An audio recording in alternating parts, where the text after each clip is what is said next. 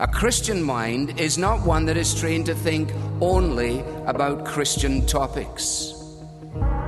It is a mind that has learned to think about everything from a Christian perspective. Christianity provides a comprehensive view of the world. Christianity is a worldview.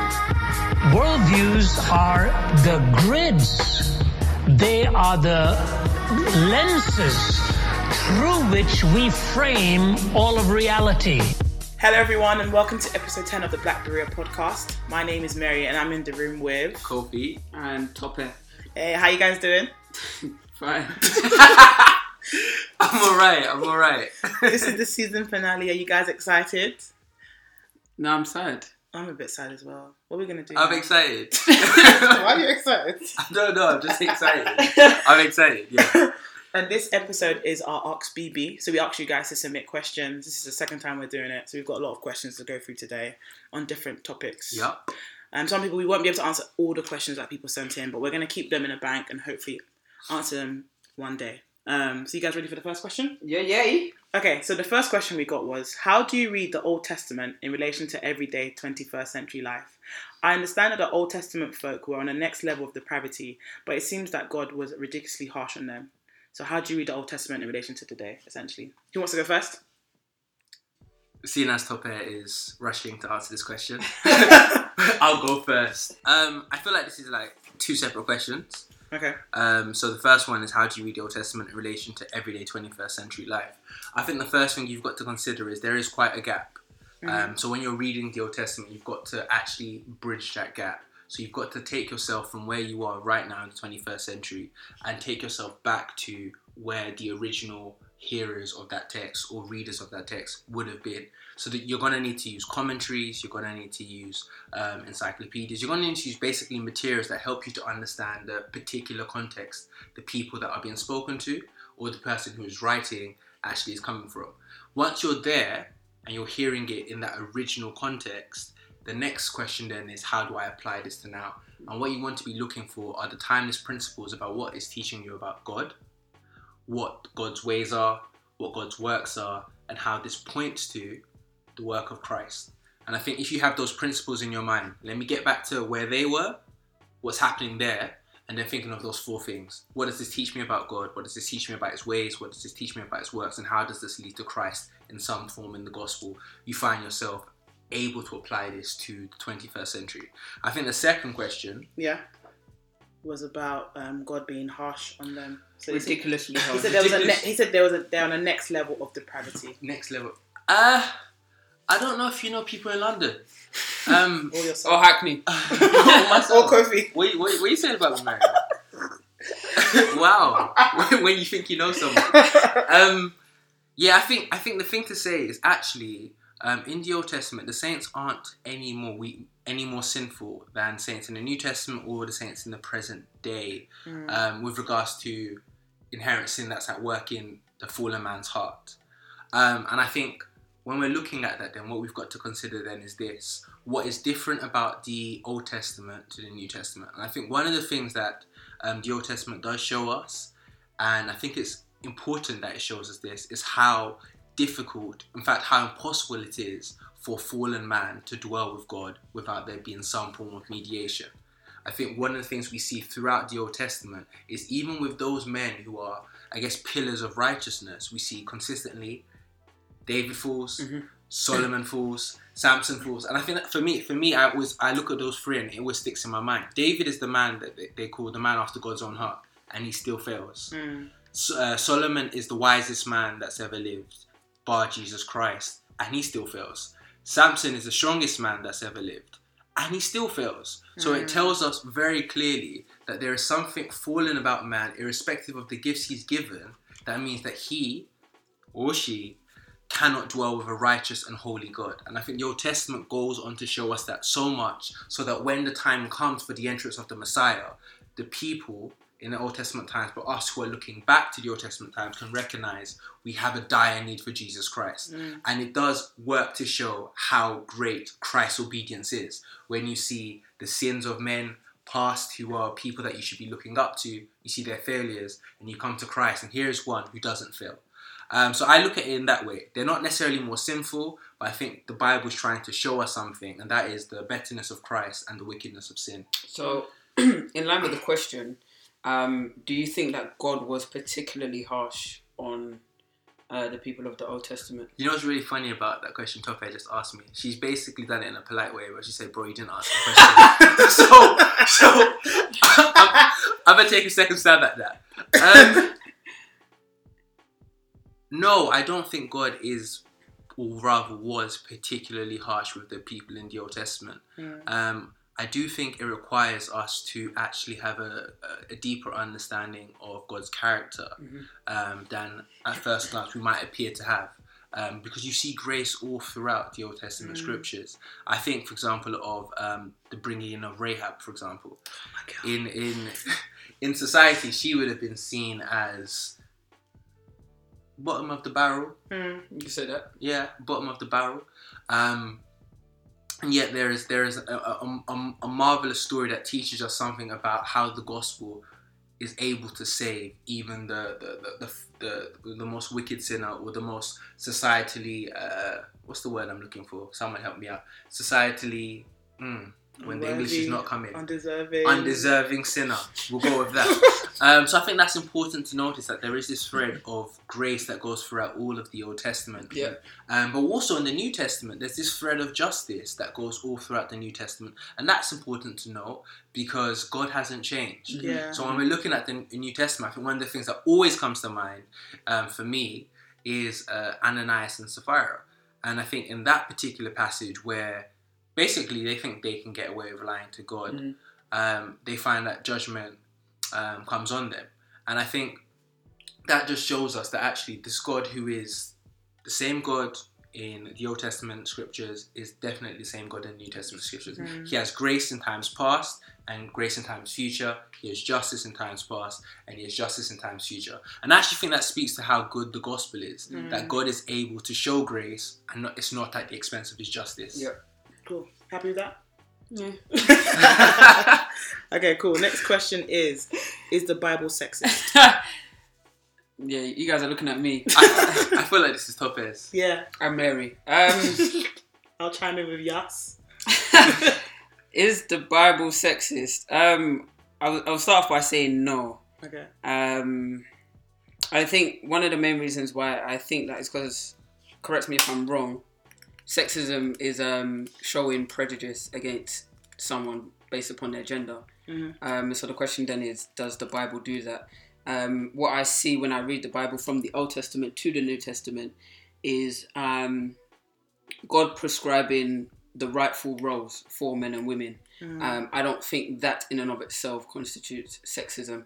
Um, and I think I think that's oftentimes what people are referring to or what they're thinking about when they speak um, of sexism within the, within the scriptures.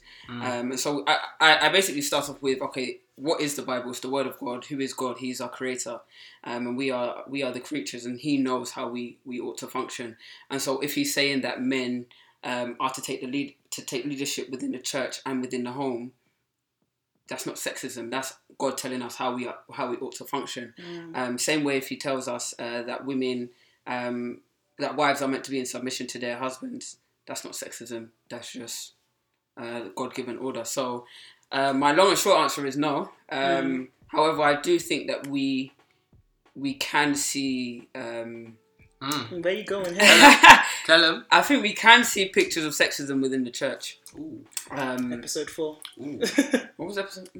What was it for? for? Where we spoke about the Just Gospel Conference. Yeah, yeah, yes, yeah, yeah. No, yeah, we can we can see pictures of sexism within the church, um, and I think that's because people have wrongly interpreted the, the scriptures, and I think people have wrongly wrongly placed God saying that men are to be in positions of leadership, um, wrongly placed like an emphasis on that, um, and so seen women as less inferior, less capable, less intelligent, um, when the Bible never says any of those things.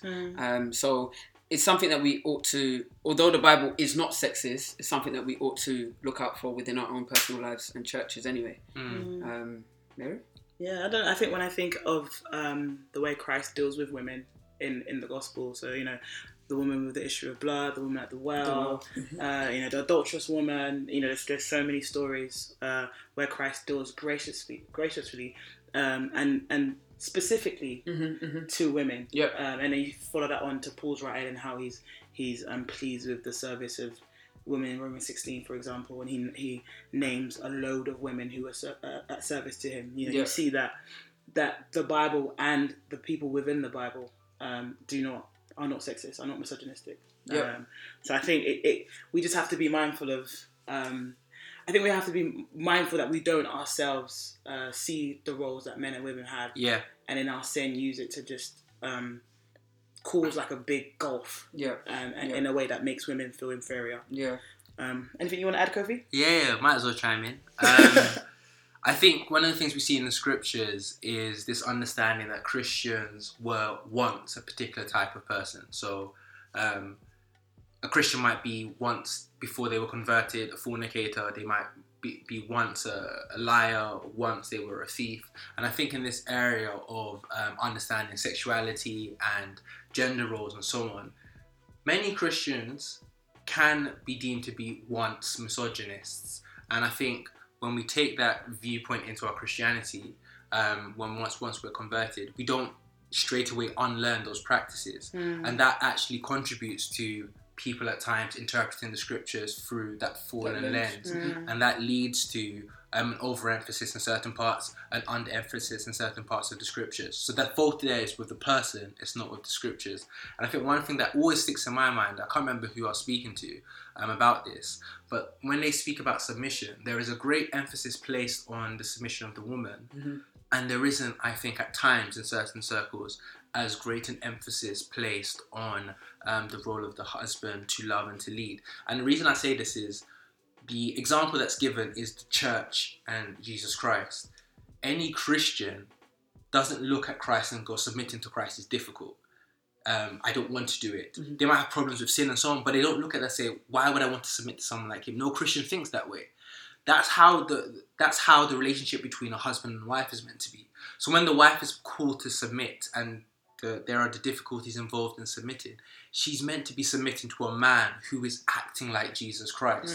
So mm. if a man is loving, if a man is leading, if a man is demonstrating Christ-like leadership, that woman's not going to go submitting to this person as hard because that woman's going to see that actually this man is showing me what it's like to be in a relationship with Jesus Christ, and mm. that makes the process a lot easier. That was straight. Talk that talk. That was straight. Talk that talk. Recovering misogynist. okay, question three. What are the repercussions of prosperity teaching amongst predominantly black churches? no repercussions. Try. Topic? Um, what are the re- so it's particular to black churches? Yeah. Um, I think one of the first things I I guess that comes to mind for me is that um, black churches then automatically get painted with this. Um, it's just all black churches have bad theology, Hmm. um, and for for me, obviously being in a black church, um, obviously I, I know that's just not the case. Um, and I, I think it also might give off the view to, um, how do I put this? People who are not black, um, that all black people care about when it comes to uh, Christianity and the faith is our health, wealth, and prosperity. Um, when there are many uh, Bible believing Christians who, who uh, desire to grow in grace and to know the Lord Jesus Christ. Um, so I don't really get the question if I'm if I'm 100 percent honest. But Could it be? Could it be? What are the repercussions in in that church itself? So if you're thinking about if a church is not preaching the gospel, it's preaching a false gospel, what that what that has, what, what the impact that has on the church itself. um, oh, okay, cool. Um, I think I think one of the main things is that it produces very shallow and weak Christians. Uh, um, and so uh, you realize that uh, the Christians never, obviously, we, we never live up to the standard to which the scripture has called us to. Yeah. Um, in one sense, however, they live so far below the standard um, that it's, it's, it's almost painful and it's almost it is sad to see, to be honest, um, because they're so focused on the health and the wealth um, and the prosperity. Um, and also, I think um, because there's that emphasis on the health and the wealth, um, there's not enough biblical teaching about suffering and what suffering looks like in a Christian life and what it looks like to have joy within um, suffering. And so, therefore, Christians are just always praying, you know, for the suffering to end or, you know, the glory days to come.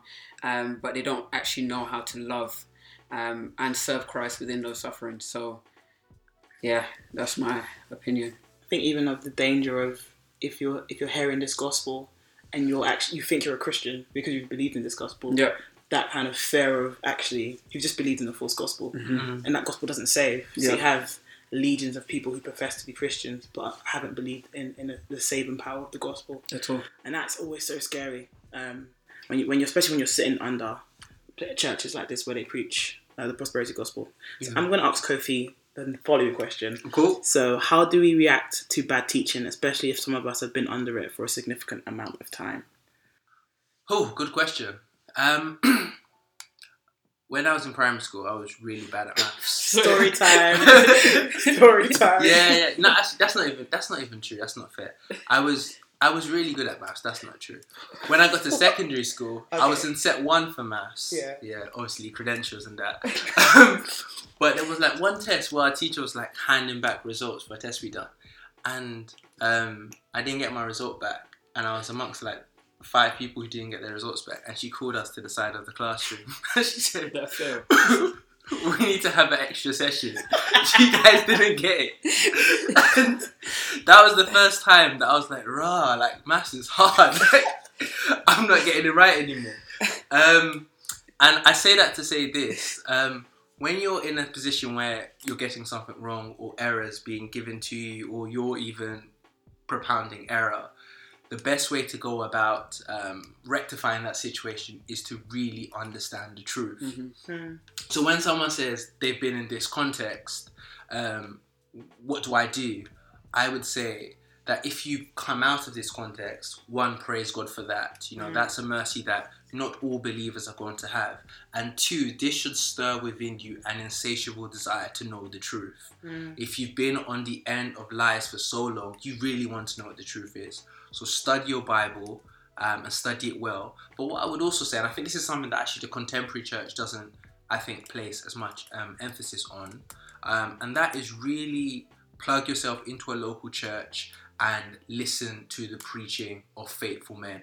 In Ephesians 4, where Paul is making this connection between the gifts God gives the church, so pastors and teachers, he connects that directly to our sanctification. And I think we've got to understand that as believers, that our private devotions are so important, but our private devotions are not up against our public uh, public devotion. When we go to public worship, that is a real means of grace where God teaches us the truth through men who He set apart to study the truth. So do do the two things together. Cool. Pop anything add? Um, as Kofi said, like plug yourself um, into into a, into a sound uh, biblical local church um, and sit under their teaching uh, for an extended period of time. This is probably a good, yeah, good time to pause, and Pause. do some promo. Pause. So uh, this is our last episode for Yep. this season, season one. So I just want to thank everyone for listening. We've had over five thousand plays, which is incredible feat. Um, but we we appreciate everyone who's listened, who's subscribed, left reviews, who've commented, who's liked our Facebook page, who's liked our Tweeted us. Instagram, who's tweeted us, who's checked the hashtag, who's spoken to us in person, who's DM'd us, who's EM- emailed us. We Who's really appreciate. interviewed us? Who's interviewed us? Um, shout out B Crowned. Um, we really appreciate every single person. Yeah. Um, it's been overwhelming at times, so we really appreciate that. Tope's nodding. I know you can't. see Sorry. that, but Tope's nodding. Yeah. Yes, and also we are going to be launching our website soon. The 26th of July. Yeah, yeah. she said, yeah, yeah, yeah, yeah. Uh, yeah, we'll be launching our website on the 26th of July. Um, it will uh, have articles, uh, videos as well, um, and obviously the podcast which you are listening to. Um, so yeah, just look out for that. Share with a friend, like, subscribe. Um, we'll also be on YouTube as well, obviously for the videos. Um, we've dropped a promo video, um, so um, go to our Facebook page, our Twitter page, our Instagram page, um, and check it out. Yeah. And also, if you have any writers, we said this last time, but if there's anyone who has any articles, please email this at, oh, please email us at blackberea at gmail.com. We won't promise it can be published, but we'll definitely take a look at it and put it up if. What Mary's what Mary's saying very politely is if the article comes in and it's not very good, quality control, we're not going to publish it.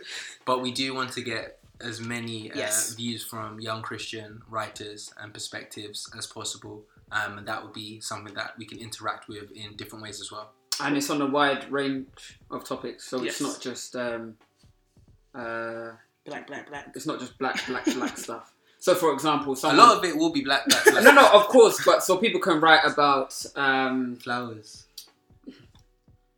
A Christian theology of creation. There we go. Thank you. All right. Yeah, you just said flowers. Uh, a Christian can write about you know uh, Christian theology of creation, um, and that's things that we want to see and read. Um, so yeah, get your articles in, guys. Hmm. Competition time, as it's our last episode before we'll do a book giveaway. Yeah, books yeah. giveaway. Yay, yay. So Kofi's got some books he wants to give away.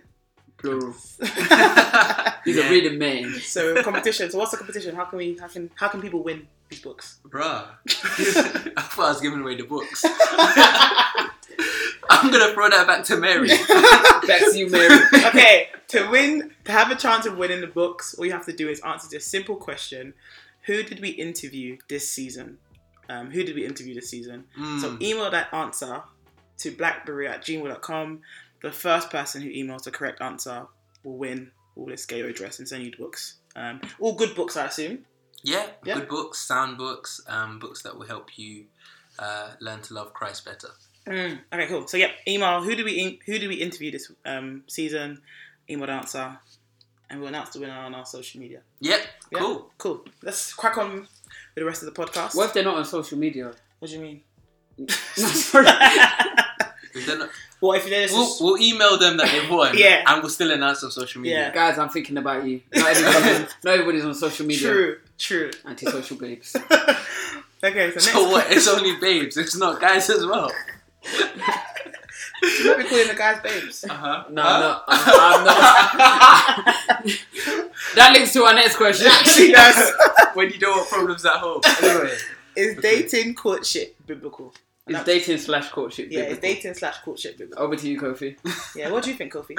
Okay, so um, mm. Mm. Yes or no? I don't want to answer that question that way. I think the first thing to say is when you frame the question in that way, what you're when you're saying is it biblical, you might be asking actually, does the Bible prescribe this? Is this the way that it needs to be done? And the first thing that you have to say to that is no. The Bible doesn't say that Christians have to go through a period of dating and courting before they get married. Yeah. Because the patriarchs didn't. They Mhm. had basically some of them had arranged marriages. Amazing. and they had and it, it worked out for some of them. So we praise God for that means of bringing people together, um, which can be viable um, in the present day. I'm Mhm. itching as I say that, but Hold it's up, my true. elder, my Um, dad. Oh no. Nah. anyway, but yeah, so that's the first thing to say. But it's also important to say that it's not anti-biblical. So going through the process of dating and courtship is not, um, depending on how it's done, is not breaking any prescribed law for the way Christians are meant to live. Um, so I think yeah, it's not prescribed by the Bible as the only way, but it's not um, outlawed by the Bible as the wrong way. Keep Is- going. Is is courtship um, more holy than dating? Is Yeah. courtship more holy than dating? Yes. Okay. Um, more biblical. more biblical. Okay, so I guess hidden in that question is definitions of the two. Yeah. Yeah. So normally what we get at when we're talking about dating is when you just recreationally date, isn't it? Like you see someone that you might appeal to, whether it's or they might appeal to you, whether it's via attraction physically or Yeah. like you vibe and you get on whatever, and you just go out for like dates and there's no real like commitment, Mm-hmm. purpose. You don't really know what's happening. You just go on the flow. Yeah. Um, and for various reasons, that's that's that's the Bible wouldn't say that that's the way to go about it because the Bible really does set out for the Christian that they're meant to live in a purposeful way because they're meant to be aiming with every one of their actions to glorify God in what they do. Mhm. You can't do that if you're doing something without a purpose. Um, so that's dating, and that would be something that probably the Bible would speak against. Yep. Um, when it comes to courtship, the courtship has many definitions, has many, Many. views, has many commentaries, has many podcasts. Um, Oh. but it's, I think the important thing to say in terms of courtship and keeping it at a general level so we don't find where we disagree too much is essentially that there is a purpose towards the relationship. And that is to say that these two people have come together in an effort. Are you, you're itching your hair? I'm listening. Okay. These two people, man and woman, have come together in an effort to walk towards marriage. Mm. Um, and I think that purpose actually governs the way they go about the activity. And that's really biblical because what's going to be happening there is the man is going to be demonstrating some of the behaviors that he'll need to demonstrate further on in marriage to a lesser degree. So things like leadership, so planning out the steps for the relationship to take. So what are we going to think about with regards to when we're going to get married? What are the things that need to be in place?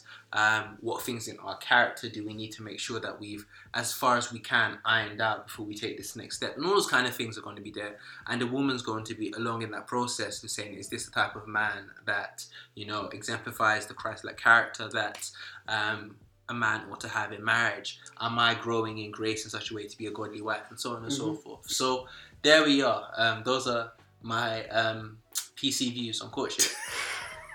Would we say that intentional dating and courtship is the same thing? So sometimes in the church, we, if someone says, I'm dating him, they're like, "Oh, I'm in a courtship. Oh, okay. I think, I think intentional dating um, is the kind of thing uh, that Kofi just kind of um, expressed in terms of um, purpose-driven courtship. That sounds like a book title. Yeah, it- I think Kofi, it think about it. um, is that like there's it's going somewhere that it's not just like oh um, let's just get together hook up and see where we are in two to three months but there's an intention um, to towards the end of marriage so I would say intentional dating and courtship probably in our culture is viewed as um, the same I guess. Though I would say one of the things that I always find when people are talking about dating, um, there tends to be kind of a, I don't know, like a, a kind of a ill kind of like vibe when someone goes on a, a random date, and I think we've got to be careful. and sorry what's a random What's date a random date? I'll get there. I'll get there. I'm still flying. Just like, You're bro. bit, bit turbulence but yeah, um, when I say that is, I'll give an example. Um, Christian man finds himself in a church in the middle of basically nowhere, Yeah. and all the couples there are elderly couples, Mhm. no young people his age, and so on.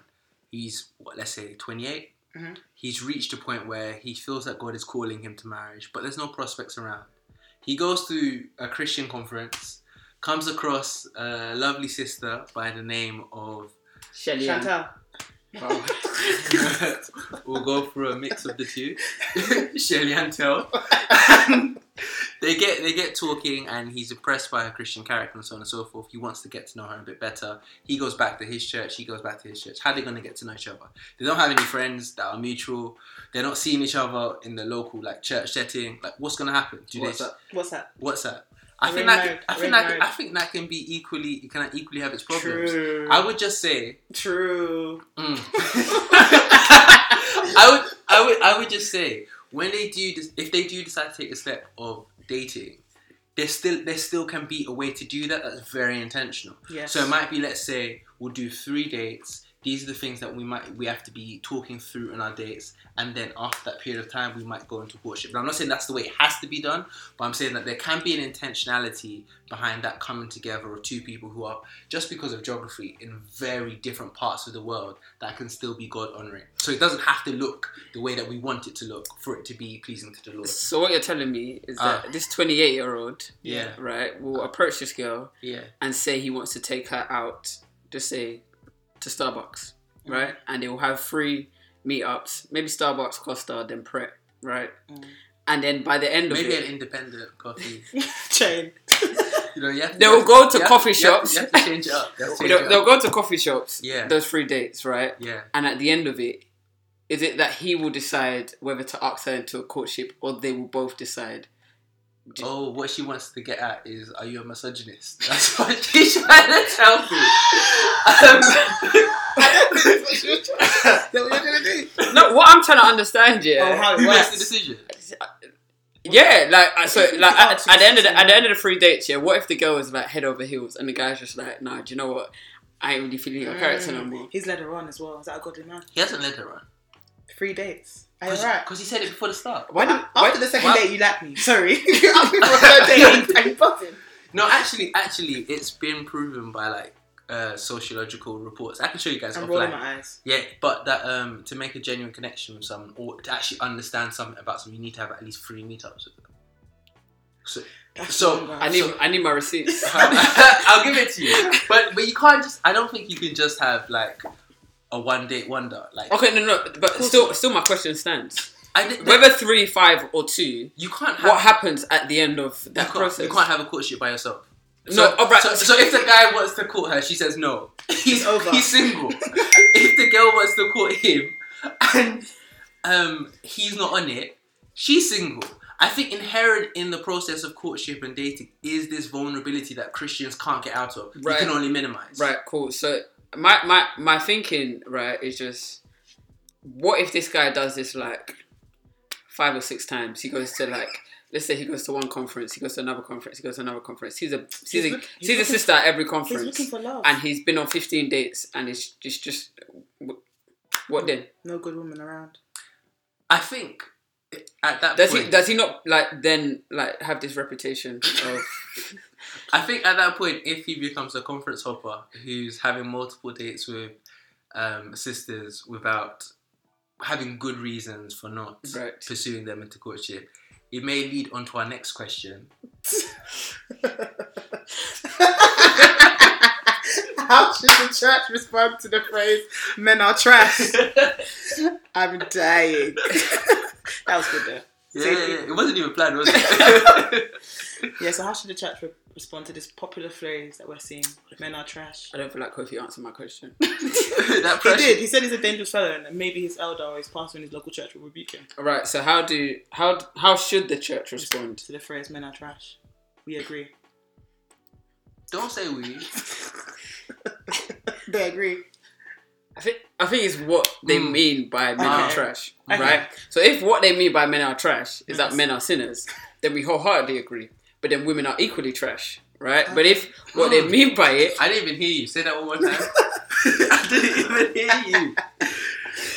men are trash, women are trash, Oh, right? true. Aside from the grace of God, Yes. men and women are trash. Yes. Um, but I think when that statement is often said, Yes. there's a lot of hurt and pain um, behind the statement because men have done things to women that are not favourable, um, particularly in the context of like dating and relationships um, marriage.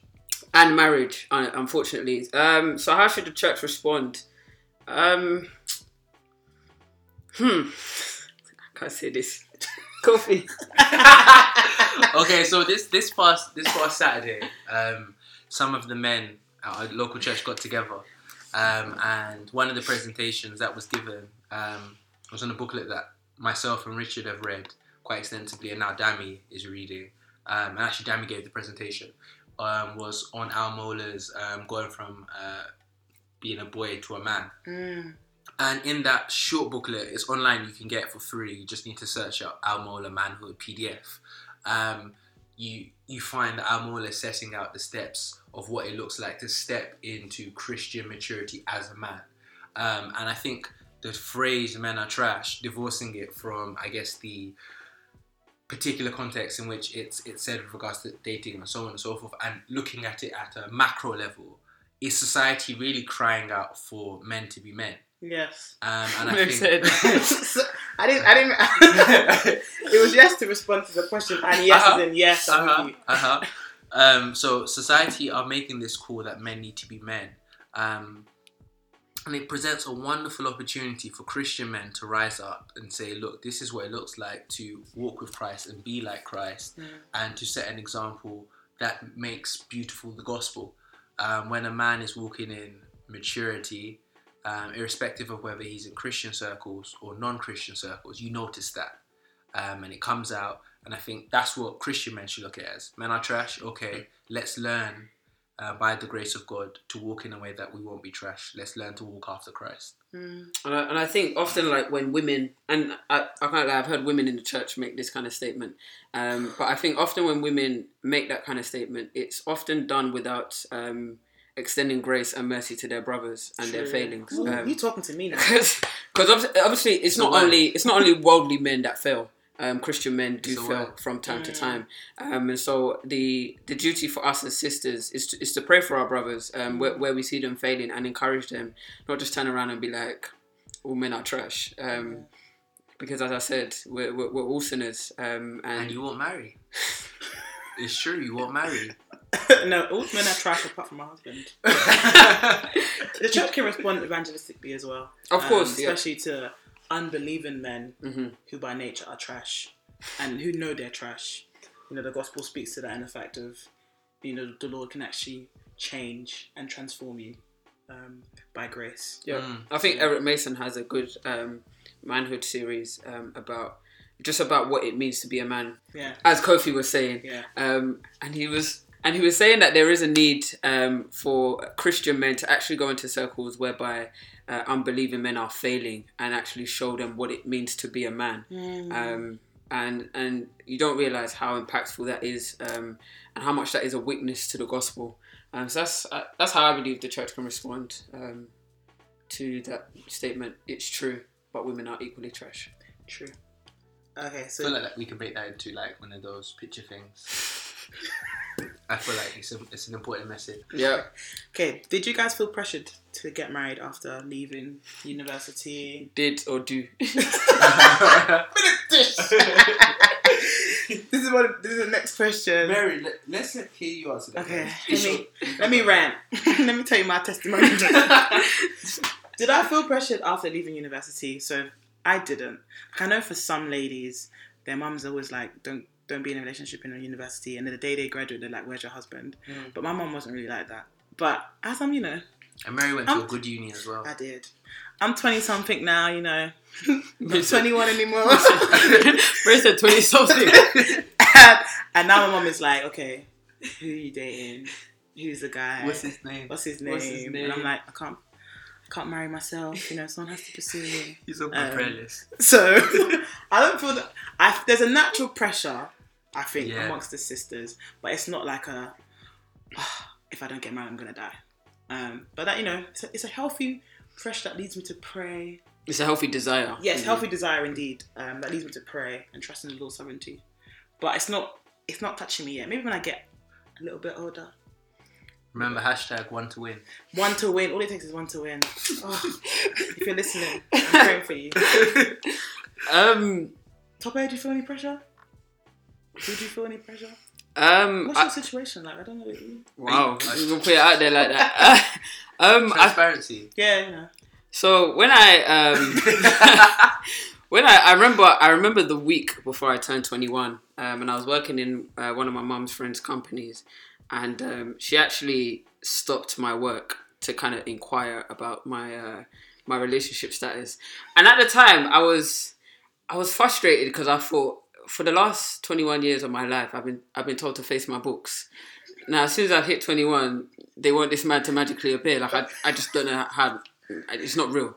Um, but I think, especially for like Nigerians um, and maybe Africans or possibly even Black people in general, um, there is this sometimes spoken pressure of you know you're getting old you must marry like um, you need to give me grandkids um, and i think especially i don't know if the pressure is like that on guys but i know particularly for women that is a pressure sometimes that um, women receive from their parents and even from like extended family members um, and what it can produce within women is a discontentment Yeah. um, within their singleness so it's like okay i'm not really a, woman until I'm um, married or in a I'm married or in a relationship or until a guy has pursued me. So I didn't, thankfully, um, receive all that much pressure. I had those like banterous comments when I went to like family functions, um, and my dad did one time.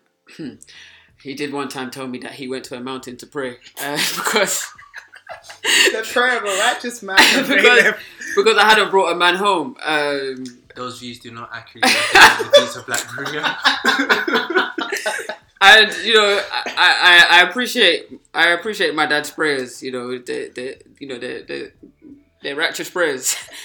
um, that could have been made from his home. that could have been made from his home, right? But um, I, I I do appreciate his prayers in that he's Yeah. praying for the man that I do marry. Um, it's just that unnecessary pressure of you know come on, you need to marry. I need my kids. There's always something that our parents want. When it once you've married, there's kids. Once you have kids, it's uh, when's the next one coming? Once your kids have grown up, when are they graduating? So there's always something. And so um, I don't know what is the pressure's been like for guys. Kofi. Um, speak for your brothers. I don't know that I can homogenize the guy's experience. You know, I know some guys have felt the pressure to get married. Some guys have just really wanted to get married and so on. I don't think I've really felt any pressure. Um, my parents have been quite cool. My dad's quite laid back. Um, my mum's just been on, you know, when when the woman's the right woman, go for it. Um, I mean, that might change when I hit 30. I don't know. It I'm does not, change. I'm not close to 30, but I mean, it might change. Um, I think the thing for me that I'll just pull out here is I think the fall um, affects actually men slightly differently than it does affect women. And one of the ways it affects men um, can be an abdication of the responsibility to make decisions, to lead, to commit, and all that kind of thing. Hmm. Um, so when we're looking at the pressures to get married, um, at times it might appear to be pious that a guy is just like, you know what, like I'm, I'm cool. I don't need to like get married, whatever, and so on and so forth. But that that that Christian man always has to make sure that he's checking his heart to, to check that those things are not necessarily him just being in a place of not wanting to make a decision, um, failing to, to to demonstrate leadership or being able to commit and so on and so forth, which might be some of the, the issues that lead men actually not away from um, entering into marriage. But there's no pressure for me. There's still no pressure for me now. Um, but I think that's a, an important balancer. Um, but from one thing I always feel like I should always say to the sisters, I don't know how well it's taken from coming from a guy, but I just think it's important that the response to a climate where there aren't many eligible bachelors for you in a particular context isn't to go to the other end of the spectrum and just go like, raw, like, I am not even thinking about marriage, red, hair, blah, blah, blah. You know, nah, don't do that. Walk the tightrope. It's an honourable thing for a woman to want to get married. No one should ever clown you on that. It's it's it's a God given desire and it's a good one. God made marriage, um, and He made it good. So keep that desire, um, but learn how to walk that tightrope of being content in your singleness while being um, desirous of entering into that particular stage that God calls women to flourish in, and men as well, which is marriage. Cool. Uh, next question. Um, how much of an obligation do, should black celebrities have to speak out regarding racial issues in society? Mary, what do you think? Um, I think it depends on who the black celebrity is. Okay. Um, okay, obligation is must mean it's compulsory. Yeah. But I think so. I'm speaking about let's say if we're talking about a black rapper or an athlete who came from, um, you know, an area which was full of violence, full of poverty, and now you've made it. I, I think it would be wrong to almost forget that. I think you'd want to speak against the issues that um, lead people to be in those situations, things that you can do to, to bring out of it, how you can support yourself personally. Um, I think it's difficult for some black rappers, for example, who leave an area full of violence. Their music's about violence, and they to speak out against it would be almost to speak against themselves. Yeah.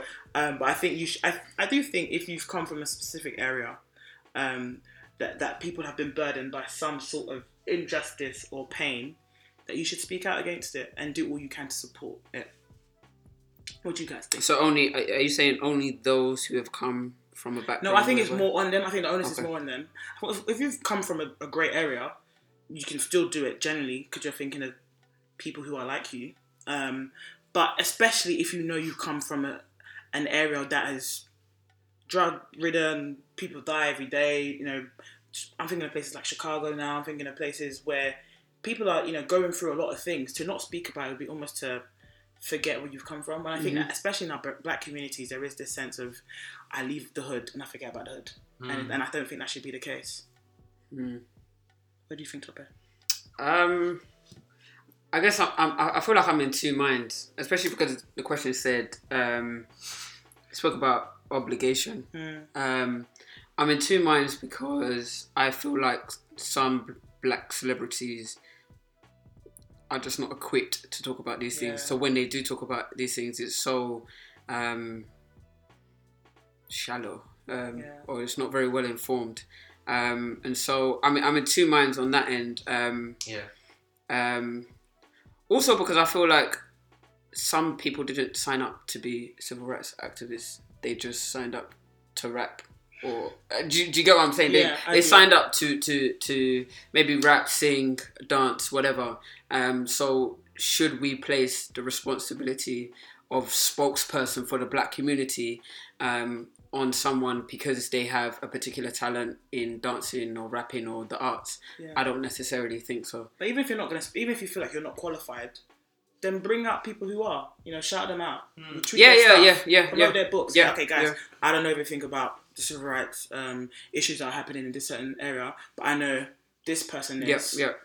And you know, at least use your platform to promote some sense of good. Yeah, I think I think I think. I think I think that would be a better strategy if that person is convinced that they need to speak about racial issues. True. Uh, because some black celebrities, Some black celebrities are what? That's a dashing comment. no, I was about to say I'm not black. I'm OJ.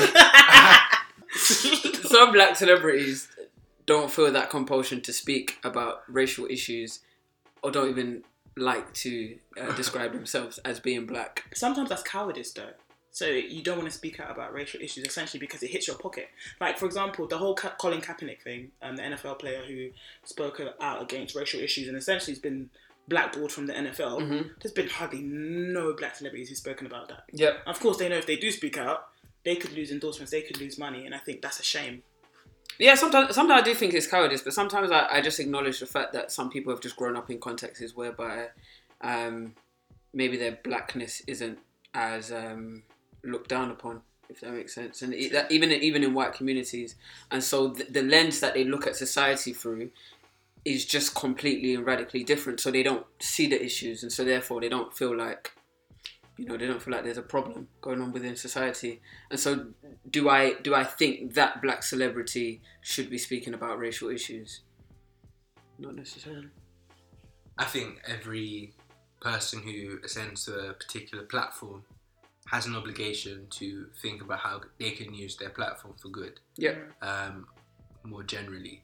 Um, for some people, they might find a particular burden for their particular people group um, as one of the ways in which they could bring about some good.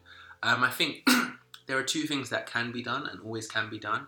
There can be righteous critique of systems, of acts that are demonstrating a racial prejudice, but there could also be the uplifting of the community via setting up foundations and projects and the things of that nature. Mhm. And I think certain people um, may be more gifted towards one avenue than the other. Um, but I would just like to see that that that that that conversation happens internally in everyone's mind when they reach that particular position. Mm. Um, Tope made a really good point. Some there's some people that I read, um, read or I listen to their interviews, and to be quite honest, They shouldn't have said anything. I would prefer you have done new music and left it there, and that's all I know you for. Um, so yeah, so it's it's really that balancing act of knowing what your gifts are, and then also thinking about whether it's righteous critique that I ought to do, or whether it's demonstrating an act of mercy that can uplift my community. Yeah. So you think everyone does have an obligation to do one or one of the two? Um, I would, I would, I would like to say I think that everyone has the obligation, if you're a black celebrity, to think through that particular avenue. If you come down and you're thinking through of those things and realize that actually you might do more to harm the cause, um, if you were to speak, then your your activism might actually be being being quiet, Mm. and then maybe encouraging like do, retweeting someone who you Yeah. know funding other funding Yeah. Yeah. people who can speak. On that point, though, I feel like recently there's been, um, I mean, Dr. Umar Johnson um, has said some things, um, a lot of things, um, and like recently we've had, um, well, not amongst us necessarily, but there's been discussions in the media about um, Jesse Williams, for example, who has been rumored to be dating. Um, uh, a white actress. Yeah. Um, now, let's divorcing it particularly from those two people Yeah. um, to give a broader question. Is there an obligation on people who are, or black people rather, who are in prominent positions, who are known for being activists for black rights, to marry, date within their race? Mary. I think it depends. No, Um, talk up, talk up, talk up, talk up. Say it with the So if there was a if there was a black activist who's a Christian now, Mm. he knows at the end of the day, it's the gospel is bigger than whether you're black or you're white. right. Yeah, you know, his his primary goal is to marry a woman who's a Christian. Right. So if he if, if I knew that's where he's coming from, Mm. I'm, I support you 100 percent because you need to marry, you know, a godly woman. So within, within that structure of him wanting to marry a godly woman, would you say because of his other commitments, his lesser commitments even, that his preference should be a godly woman from You the can't black help who you fall in love with. You know, love is Mary, do you believe that? love. T- love is if one love takes over. What can you Mary, do? is that Christian? I'm sure that's a song lyric. Kelly Rowland. no, but you know what I mean. Like, okay, I get some people. He may a, a guy who's a black activist may, in preference, desire okay, um, to marry a black woman Yeah. for a host of reasons. But if you're not if you're not swayed that way, and you meet a white woman who's a godly woman, marry her. So one of the things, um, if I remember correctly, that Umar Johnson said when he kind of put through, forward this view was that um, let's just say with a black man and a white woman, a white woman is not able to understand Mhm. your struggle. Yeah. Um, so. So what? So a white woman doesn't understand. So he was saying. So he was saying a white woman is not able to understand a black man's struggle, Mm. um, and so he's not. She's not able to um, relate, empathize, whatever, uh, with with uh, the black man, and so therefore, why is a black man going for someone who cannot understand your struggle? Um, would you say that that is something we ought to take into consideration as Christians? I think it's something to take into consideration, but I don't know if it should be preeminent. I don't know if you're thinking, oh, she's godly, but she doesn't understand my struggle. Nah, go on, go off the table. Of You know- course, I get what Dr. Umar's saying, but you can explain the struggle. You know, I, I, actually, this. I was gonna say that. I feel like um, You can explain the struggle. no, not explain. You know what I mean? you can. Yeah, you can. I think you can. Can't I explain think- my struggle.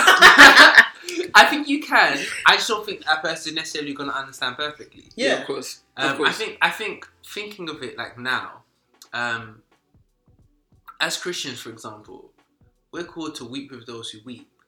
So she will, to an extent, she would understand. There's times when, but it's, there's times when in that weeping with those who weep, you, as much as you're trying to, as much as you're praying to be able to, you, you have to be honest with yourself and admit that the struggle, that pain that person's particularly going through, for example, if they've lost a loved one, they've, Yeah. they've passed away, you don't know it. And as much as you're weeping with them, as much as you're in that place of trying to mourn with them, you don't actually, you, you, you can't take that pain. And you, you grow in it and so on and so forth. I think it might be similar, it- this principle of being able to understand the understand something that's not uh, happening to you, um, that's happening to someone else, and even acknowledging that you're just not at the stage where you can perfectly understand it, um, but realizing that your disposition in your heart is actually to to want to understand it. So I think of um, I went out for a curry night like, recently. Um, some of my wait, uh, my my mates. Why did you say mate? They were just trying to test Um, yeah, yeah, yeah. Um, anyway, one of them came over to me um, at the end of the night, towards the end of the night, we we're just talking, whatever. And one of the things that like we got talking about was like how she spent her gap year, and she mentioned that she spent it in uh, it was an African country. I've completely forgotten, um, yeah, the name of it. And she, the one of the things that she drew out when I was like, "Oh, so what did you like? What did you feel like you learned from that experience?" She was like, "It was the first time I've been somewhere and I've noticed that I'm the minority, and I had never known what that had felt like until I was actually there because it's always been a default for me to be in the majority." Mm. Um, that doesn't mean that she perfectly understands everything and so on and so forth, but that that is a step. Yeah. That's Mhm, a powerful mhm. step, and I think um, in terms of you know someone um, thinking through interrela- interracial relationships, that's a, that's that's what you'd want in someone of the opposite opposite race is the wrong word of a different race Mhm. um, to be able someone who's willing to empathize, willing to enter in as far as they can to understand what it's like to be a part of your race, as well as you doing the same for that Yeah. person. Having said that, though, I don't know. It, I think it might ruin the impact of you being an activist for black Why? rights Why? because there is something there is something inherent to making a commitment to your community Yeah. that is interlinked with who you choose to make the biggest commitment to in your life. Right, but is so, but is for as Christians, Yeah, right? We, we were speaking about Christian context. yeah, yeah. Is our is our primary community not the church?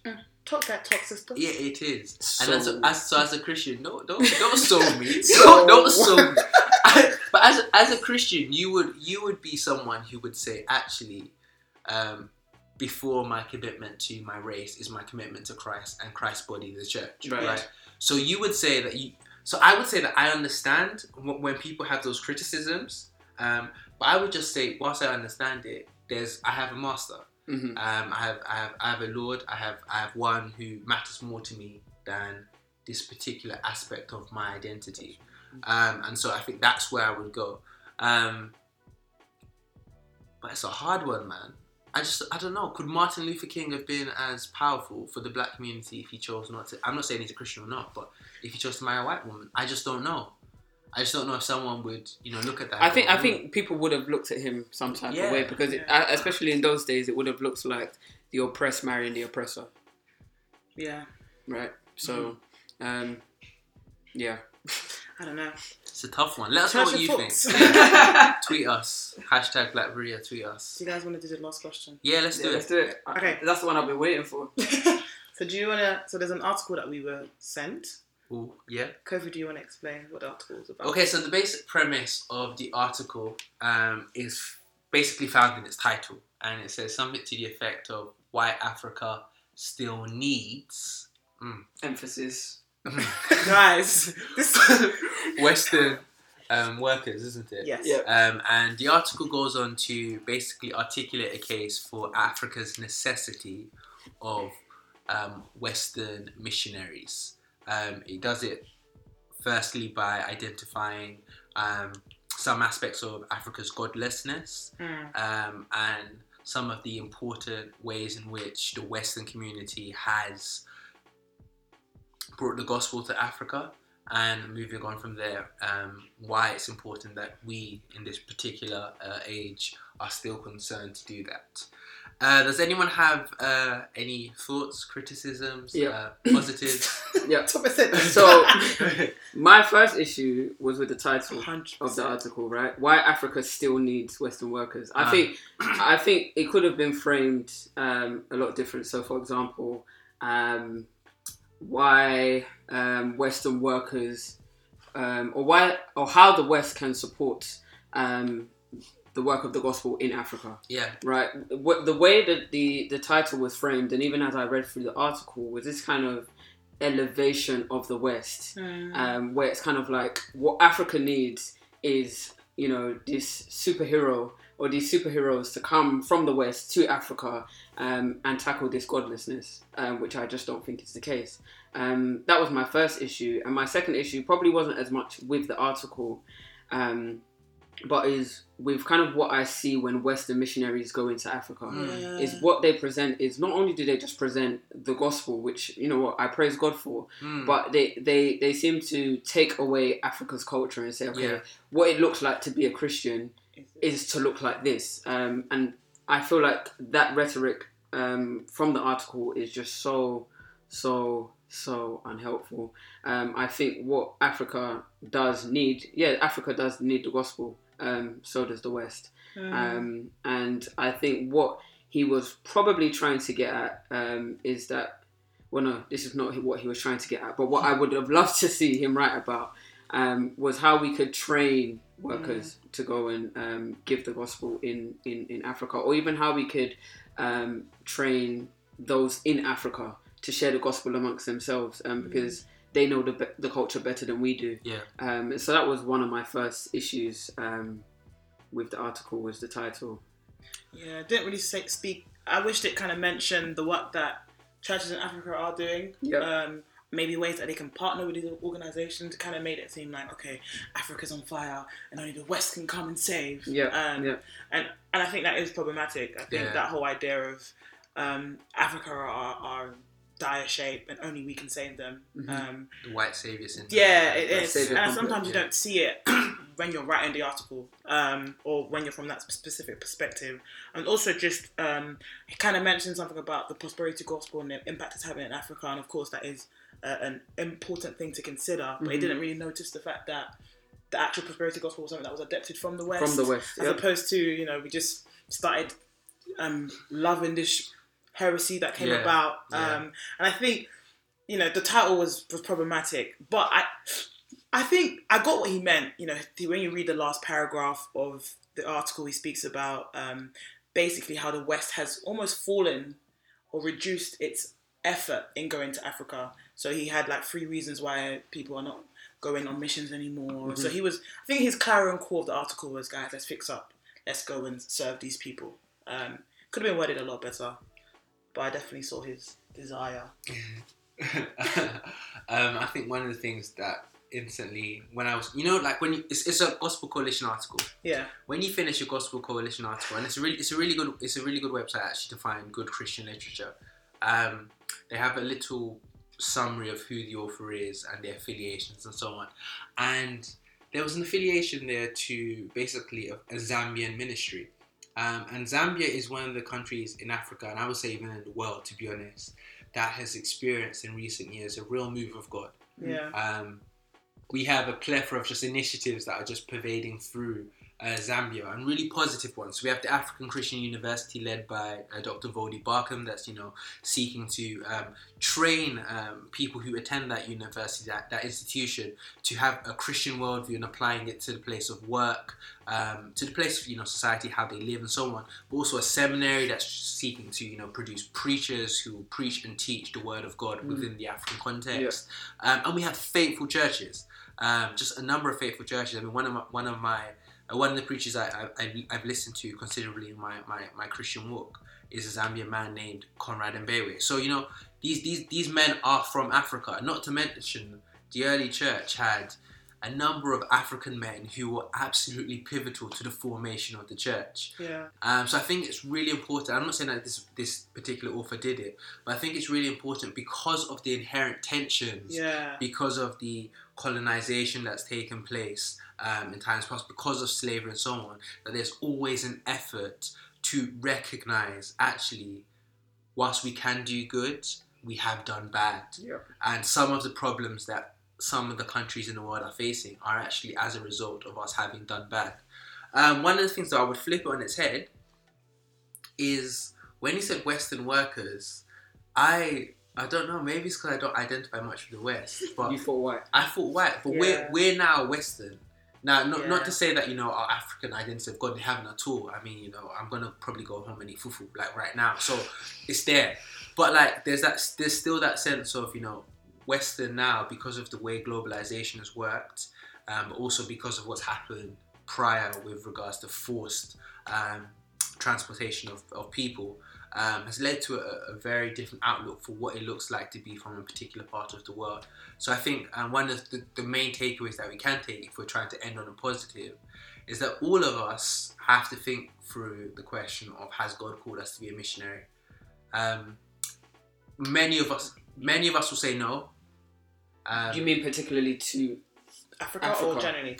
I would say firstly generally, and then I mean if, if the answer is yes at that point, then you're going to go into um, where has God called me to be a missionary. But I think it's just an important question. I mean at, at university, I had a number of friends who we would talk about that kind of thing, and I think it's and I'm just just thinking about it now. I haven't really had that discussion this year, um, and I think that's one good thing to draw out. Has God called me to be a missionary, and has He called me to be a missionary to Africa? Um, and if He has, do I love the gospel and the glory of Christ more than I love the middle class life and comfort that that brings.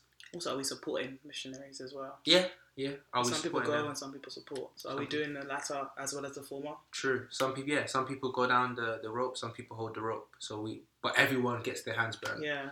Um, so it's important that we're thinking through that function of missions.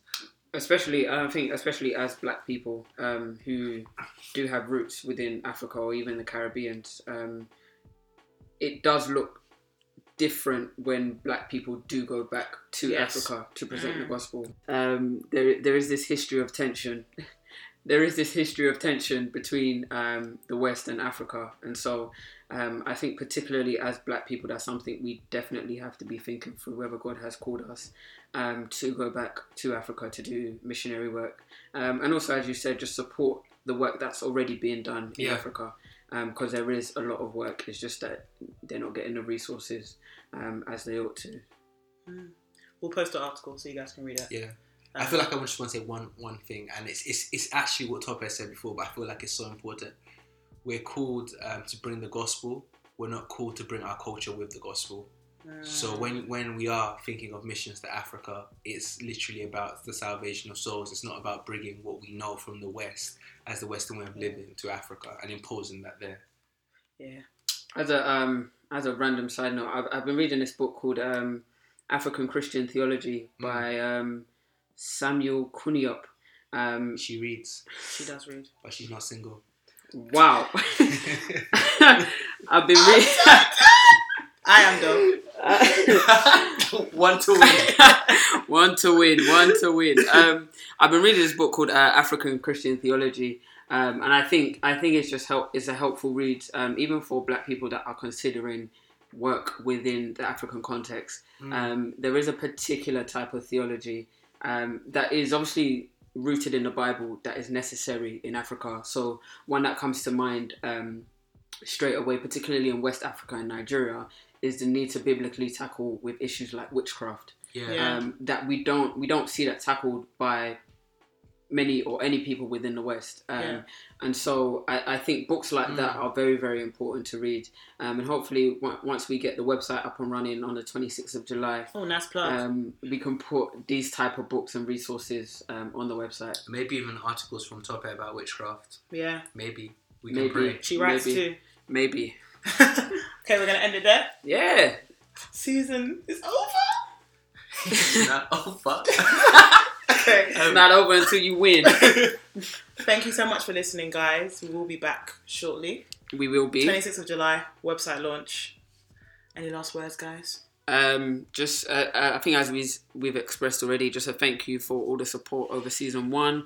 Um, continue to support. Um, one of our biggest avenues for kind of getting our name out there is word of mouth. So please uh, share with a friend and talk back to us. Let us know your thoughts, um, where you think we're failing, uh, where, where we can do better, or where you just appreciate what we've done. yeah, guys. So that's the end of the show. Uh, That's the end of the series. Um, man, it's really ended. Anyway, I'm Kofi. I'm Mary. I'm Tope Hair. This was Black Berea. Take care.